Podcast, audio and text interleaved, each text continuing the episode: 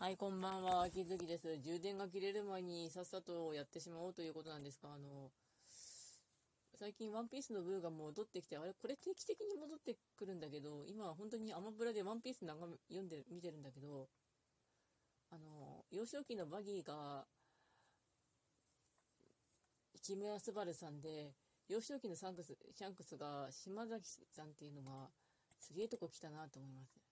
あのね、あの二人好きなんだけど、でもさ、本当に時代は変わってきたなと思う時があるんですよ、声優で。あの、テニスの王子様でもね、あの、7月からあの世界大会やるんだけど、声優さんがね、あの、オーストラリアのドルギアスってやつが、ややつが、やつなんだろう、やつがね、あの、木村さん。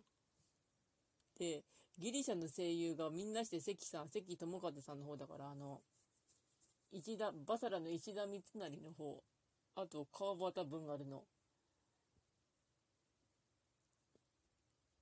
彼らと、あとね、あの、フランスの王子が花江さんやる、やるし、やるんだけどさ、それ見て本当時代は変わったなと思うんですよ。あの、やっぱ20年以上やってると本当に声優さんも変わってくるなと思うんですよね。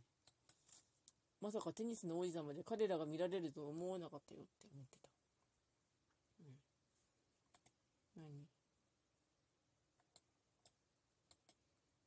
うん。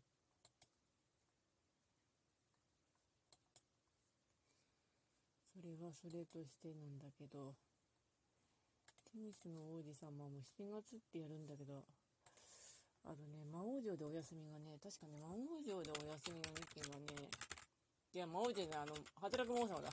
魔王、魔王で間違えた。働く魔王様が2期やるんだけどね、あ、働く魔王様ちなみに小説の方は完結してんだけど、20巻以上で続いてる。